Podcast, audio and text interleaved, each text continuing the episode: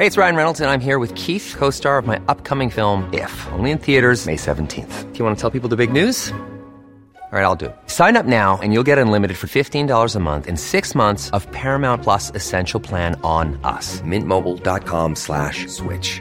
Upfront payment of $45 equivalent to $15 per month. Unlimited over 40 gigabytes per month. Face lower speeds. Videos at 480p. Active Mint customers by 531.24 get six months of Paramount Plus Essential Plan. Auto renews after six months. Offer ends May 31st, 2024. Separate Paramount Plus registration required. Terms and conditions apply if rated PG.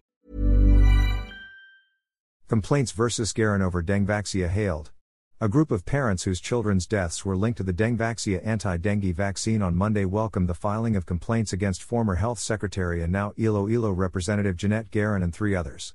Samahan ng mga magulang ang mga anak a biktima ng Dengvaxia, SMABD, Administrator Sumacan Dominguez told the Manila Times they were delighted upon learning that the Office of the Ombudsman has filed criminal complaints against Garin and three others before the Sandiganbayan for alleged illegal use of public funds.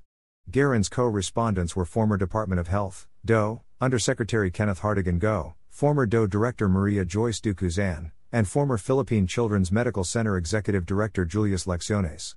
The anti graft body said Garin and the three other respondents allegedly purchased Dengvaxia vaccines illegally, using the budget of the DOE's expanded program on immunization. In an exclusive interview, Sumakin said that the parents were ecstatic upon learning that the Ombudsman pursued the filing of criminal complaints against Garin. Although the filing of the criminal complaints against Garin and the other co respondents should have been made a long time ago, we are still happy because finally, the Ombudsman is now doing its job, Sumakin said in Filipino.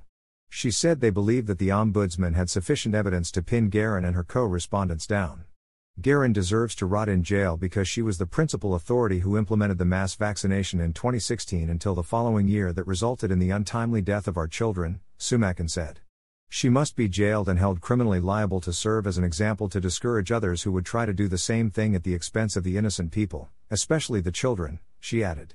In his judicial affidavit that was submitted to the Quezon City Regional Trial Court, Dr. Anthony Tony Leachon, who also testified against the anti dengue vaccine, claimed there was an irregularity in the procurement of Dengvaxia by the DOE under Garin's leadership.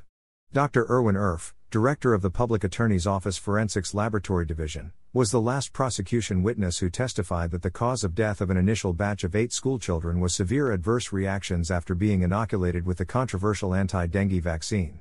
Aside from the four respondents, other accused in the reckless imprudence resulting in a homicide case filed before the sala of Judge Maria Luisa Leslie Gonzalez Betic were Dr. Vicente Belizario, Dr. Gerardo Bayugo, Dr. Lyndon Lee Suy, Dr. Rosalind Vianzon, Dr. Maria Lourdes Santiago, Dr. Mario Baquilod, Dr. Maria Rose Capeding, Conchita Santos and Carlito Realuyo and vaccine manufacturer Sanofi Pasteur Incorporated executive Stanislaw Camart, Jean-Louise Grunwald, and Jean-François Vacherand.